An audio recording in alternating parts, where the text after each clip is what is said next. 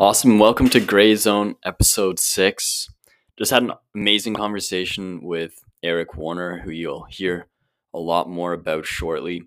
What I hope you'll take away from this conversation is an approach for making decisions about where to invest your time when it comes to moving towards things that you're passionate about and recognizing that it doesn't always need to be a huge plan or a really solid idea of exactly what you want and what you need for your life. But sometimes it can start with something as small as a feeling and a general idea. Um, I hope you enjoy this conversation. I know I did. And uh, see you on the next episode. Bye.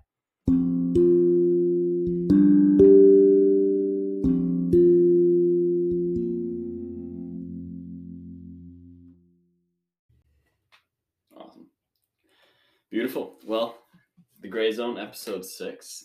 Uh, I'm very excited for this one because I've got an incredible person, a great friend, and funnily enough, a roommate joining me on this episode. Um, and I do want to give some context here because I think anyone could just like potentially have their roommate on an episode of a podcast that they just started, and clearly that's what I'm doing. But at the same time, I think this person has a lot of value to share. Um, this person's sharing a lot of value with me through my conversations with them, and I think everyone can learn something from everybody, but from Eric in particular. So Eric Warner, I'm excited to have you, man. Thanks for coming. Thanks for having me. It's exciting to be here. Yeah, dude. A little, little nervous, but I'm excited. Good, good, good. Yeah, nerves are good, dude. Um, so I think it makes sense to start with a little bit of context about like why you and I have come together in general and how we know each other. Mm. Um, and so it does go back a little bit. Yeah. Do you want to give a little bit of the history? Yeah. So I know that, so both of us went to school in Montreal Yeah. and we had a mutual friend, Marcus. Um, great friend of both of ours. And I remember that Marcus had a podcast and that I was listening to, and that you were featured on one of the episodes. And Marcus being a friend, I decided to listen to one of these episodes, and it was on meditation.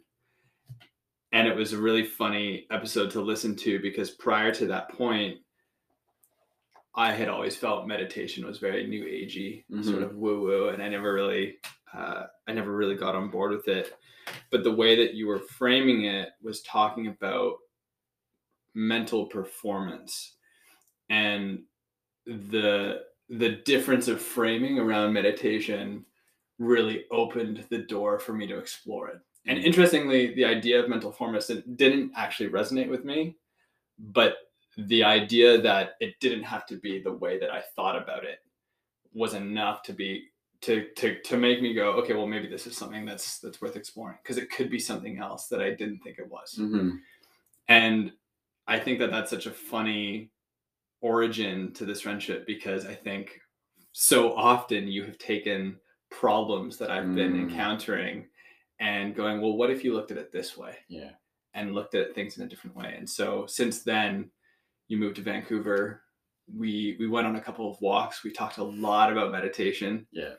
and uh, and then we moved in together as roommates. Yeah. And uh, just I guess six six months ago. Yeah. October. Yeah. Which is jokes because our lease is a six month lease and we were told we might be kicked out by now, but we're still here and we got at least another four months, so that's awesome. Uh, it's gonna be torn down and condos are gonna condos will be built here. Um so we're not on specifically here today because we want to just talk about like how we know each other.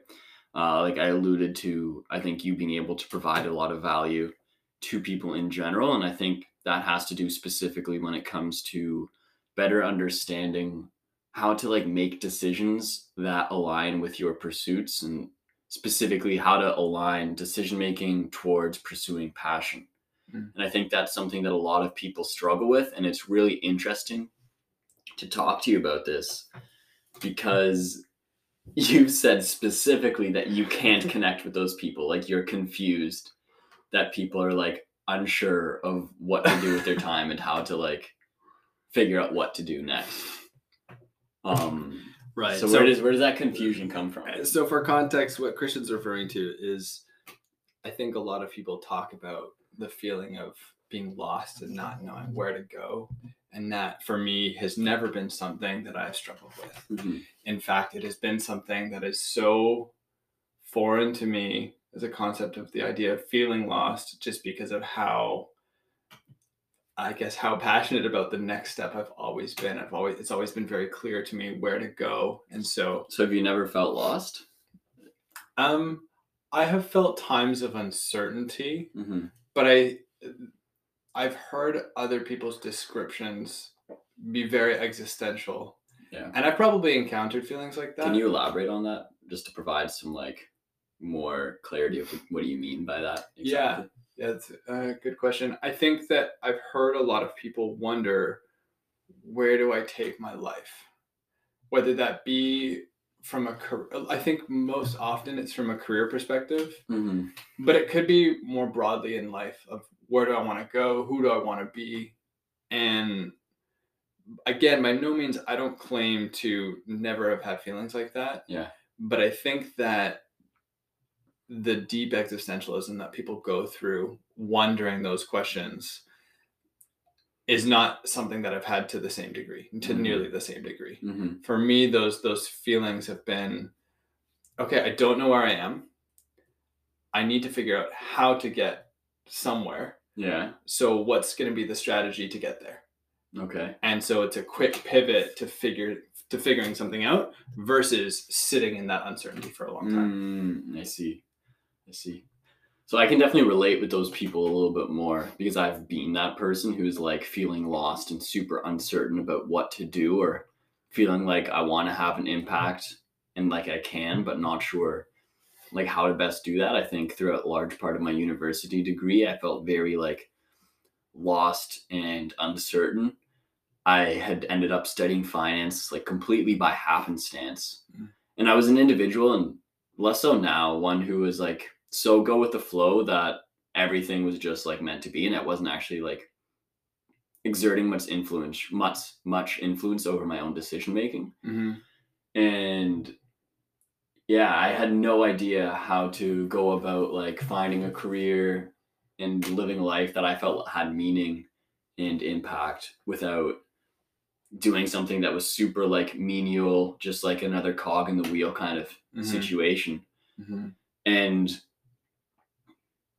to see you like eric and i have had conversations we've had conversations where like you've specifically told me and i, I want to paint of a picture bit of a picture here about like where you're at and then maybe Mhm. step back to like peel back like what has led to this Sure. in your processes of decision making but you've told me before um, that you wake up every day stoked about every decision that you're making and feeling like you're in complete control of all of those decisions and i feel like it is super common like like 90% of people wake up feeling like they're doing shit that they have to do that they don't really want to do super bad Mm. they're not super stoked on whether that's like getting up to like go to a job you moderately care about and probably being like just pumped to get home and for the weekend right like that weekend living Mm-hmm.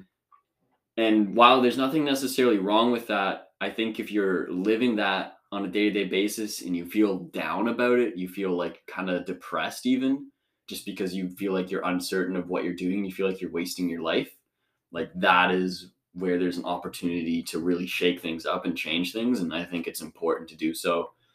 Um, and sneaky little, you know, like that does relate to growth, I think. And in growing, you can ex- explore new avenues and so I want to pass that sentiment to you here and be like, okay, how do you get to a place where you're making up every day, making Mhm. decisions that you want to be making Mm. and feeling so fucking stoked about it? Because I, I'll tell to whoever's listening, like I'll tell you, I've never met somebody who's this like stoked all the time. And I know it sounds like a lot, dude, but it's true. Yeah. Like talking to you on a regular basis, like so much joy, so much psych for life. Mm. Um, and I know that this is actually, let's take a step back even more for a second. I know this wasn't always the case. When we moved in together, you were in a different place. Yeah. Can you talk a little bit about that? Yeah. So your your reflection on who I am is quite a common assessment that I, I often get. I think that the first word that people just use to describe me is passionate. Mm-hmm. Uh, and I've gotten that for a long time. And to me, it's just being really obnoxious about how much I love life. But that's exciting to hear that it's it's inspiring. Um, yeah, to to frame where I was at in in August and September, kind of right before we all all moved in here. I was at the end of a two two and a half year period where I've been making a lot of sacrifice. Yeah. And in particular, I had made I had come out of university with a pretty large student loan and I made the decision early on that I just wanted to eliminate that. And so because of that, I really had to buckle down and make a lot of sacrifices. And so part of that came to, you know, not buying gear for activities that I might want to do in British Columbia. There's so much available here. Part of that is choosing not to go on different vacations. Part of that is choosing not to, you know, not to have my own place or to, to even live with roommates. I'd moved back in with my parents. And and it's worth saying here that th- there's a lot of privilege in being able to say this. Mhm. Like these are not the end of the world. Uh, Yeah. the end of the world sacrifices by any means. I think that there were just things that I came back to BC really wanting to do and feeling how close all of those things were. I, I couldn't access them. Yeah. And so the time that we, right before we moved in together, I had been house sitting for six months and just hopping from house to house to house. I had become somewhat of a, of a pet sitter known amongst amongst people. And I had these opportunities to, to take care of houses and and it was great. I was I wasn't paying rent and I was often getting paid to take care of these pets, but it was just I felt exhausted having having had made so so many sacrifices Mhm. uh, along the way, Mhm. and so I I was just tired. I was just tired of you know I was working my own job. I was volunteering outside of that. I was also working uh, an extra job to try and make more money. I remember that I was um, I was I was signed up to be one of those people who gets paid to take like user experience surveys. So I would be on my laptop and I would be trying out softwares and reflecting my experience. I'd get paid like twenty dollars for ten minutes of a review. Was- Yeah. and it was just things like that that I was just doing all the time. And and so coming to the end of that period and finally having some point of stability was just a huge load off my shoulders. But Yeah. that's sort of where I was hmm prior to, to coming into this house. Gotcha. Damn, dude, that sounds. I didn't even realize you had three jobs. What was the third job? I was working with a youth run cooperative based out of Montreal. Mm-hmm. Helping them i was doing consulting on budget work and so they're a youth run arcade and they were trying to stay afloat and so i helped develop cash flow and Jeez, uh, budgeting spreadsheets i know we've never talked about that hey? It's crazy. huh.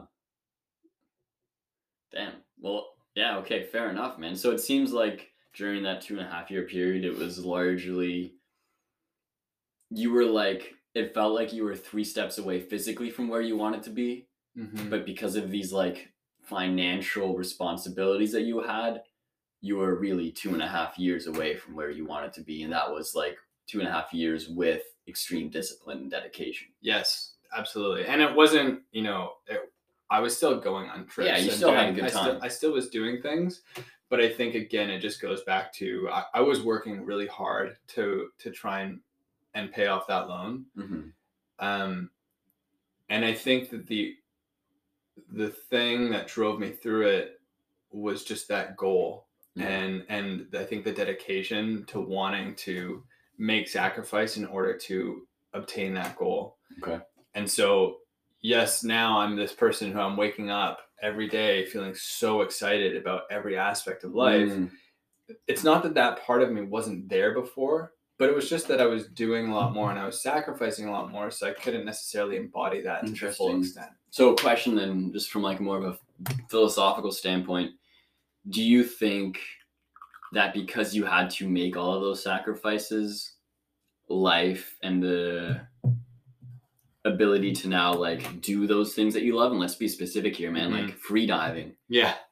Yeah. Like you watched a YouTube videos of this guy Chris Sampson for two years, Yeah.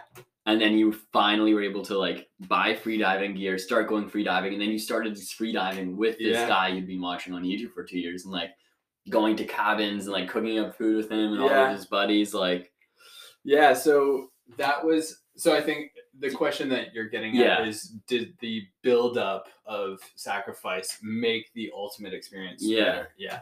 I think or is that just like you were always stoked, and then even before that, you know what I mean? no, it definitely added to it. Yeah. I think I think anybody who's had any experience of working towards something can tell you that the harder they worked for it, Mm, the more fulfilling and meaningful the accomplishment was. yeah, man. And so free when it came to free diving, I two and a half years ago started to get interested in it. But because I was paying off my student loan, I wasn't gonna buy the gear. Yeah. And so I just watched these guys' videos for two years, living in the ocean vicariously through him. hmm And so when it became time to pay off my loan, Yeah. I bought my gear the next week. Yeah. And and and then just kept diving and kept diving and kept going deeper into that community. And then yeah, got to got to meet this guy who I watched for two years. And Hell yeah. um so yeah, Congrats, man. thanks. I remember you coming home and after like being in this guy's video for the first time. Yeah. Like, I'm in the YouTube video, and then we saw the clip, and you're in it for like ten seconds. yeah, yeah. Awesome. Um. Okay, so you've had this time period of like sacrifice, and now you're in a place where you can eh, pursue these things that you're super interested in, Mhm. and that's kind of the next thing I, I want to dive in a little bit with you. No pun Um, intended. no pun intended. It, it really wasn't. Uh, most of the time, they're not. No. um, so you're really good at being willing to step into and step towards what you're interested in becoming or learning more about. Mhm. Whereas I find a lot of other people echo a sentiment of I would love to like run a business, but I don't know what that is. And even if I do, well, I need to have like a business plan in place and like be able to like val- validate that there's going to be like a huge amount of revenue right away. Or Mhm. I feel like there's this like discrepancy that most people have with wanting to do something and feeling like they need to have like a big plan or a grand idea Mm. um, or need to like either be living that lifestyle fully or not at all. And because they're not doing it right now, they can't start. Mm. But you don't seem to have that that Mm. barrier. Yeah. Um, do you, do you catch? him? Yeah, yeah. I think that if you look at the people who you consider to be successful, oftentimes there's an illusion that every step towards where they were, or sorry, where they are, was part of a larger plan. Mm-hmm. That's just not the case. That's not how it works. People get to where they are because they are pursuing something. They're pursuing the next thing. I think one of my favorite examples of this is the introduction of fonts to personal computing. Yes, I love it. I know. Yeah, go ahead, dude. So, uh, so Steve Jobs attended calligraphy classes because he was interested in the different ways where you how you could draw a letter, and he basically he was just auditing these classes not because he wanted to build Apple, he was going to these classes because he thought it was beautiful. Mm. And when it got into when he got into personal computing, he took that and applied it in. And now fonts are just integral to personal computing. hmm But I think that one thing that for me has always been really clear is that the idea of a grand plan not all the time, but is very often illusory. It, it, it doesn't exist. We're, we're just going to the next thing. We have broad goals, and those broad goals change, and and where we end up is amal- is an amalgamation of all these different things in our Mhm. past. Mm-hmm. And so for me, that's always been the drive is to just what's what's the next thing and and i think how do you choose that next thing has always been something that's been important to me. So how do you how do you choose that next thing? it's interesting to reflect on this. Um i i how do i describe this? I will get a feeling. It's it's I, it's hard to describe this without sounding uh, boring or simple. Yeah I, i'll have these different moments where i'll encounter a feeling and it's really profound and it's really deep um and, and really powerful in the way that i experience it and i'll just chase that. There's an example where in 2014 i was walking through a music festival and i remember i was walking on a wood chip pathway and there were string lights and and i just remember thinking you know I, I had had a lot of experience in music but i just was walking through this and i was like this is what i need to do Yeah. i want to contribute to building and creating moments like this For other people. yeah for or just, or just- I, I just this wanted to i wanted to be involved in the creative side not the recipient side Mm. and Because it affected you so much. just because it was what brought me joy Okay.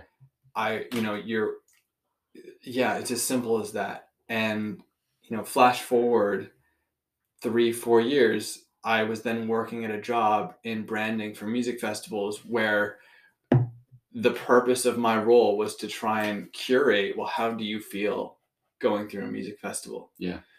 and and so that for me was is is how i tend to approach things it's just by seeing what are the things in everyday moments that bring me joy and where can i find that again Mm. I love that, dude. Um, and like we've we've chatted about this before, so like obviously the questions that I have here, sometimes I want to to like as I mentioned at the start of this, like there's certain things that I think are super fucking cool, and I I want other people to hear, and, and that's one of them. And you've kind of prompted two thoughts here from Mhm. my end. One is like a analysis a little bit of that, and the Mhm. second is like moving forward with the next question to uncover this a little bit more. Mm. Um, so I'm just trying to better understand where I want to take it.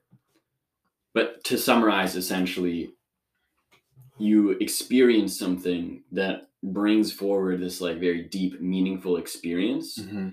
often related to like a positive emotion, Mm-hmm. specifically joy Mm-hmm. and then you chase that and hearing you say those words you Mhm. chase that i think can be interpreted very broadly Mm-hmm. so i wouldn't mind you clarifying a little bit what that means um, before i kind of share some like the, some thoughts that i've had Yeah. I think what I mean by chasing that is uh, if you were to take that example that I just gave of walking through a festival, I had no idea how I was going to get to the place where I was helping build out that feeling for people. mm-hmm. I just knew that I liked it and I wanted to recreate it for myself and for others. Mhm. And so the chase goes, well, how do I do this then? Yeah.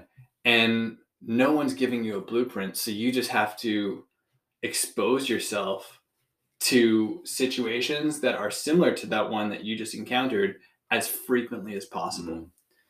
And so for me, the strategy to chase those feelings has just been related to proximity. So when I got to Montreal, it just became a question of how can I just flood myself into the music scene? Mhm. I went to like four concerts a week, to sometimes to bands that I didn't even like, just for the sake of being close to it, of being Mhm. close to music. I was going to every music conference that I could get my hands on, and ultimately is what led to me getting an internship.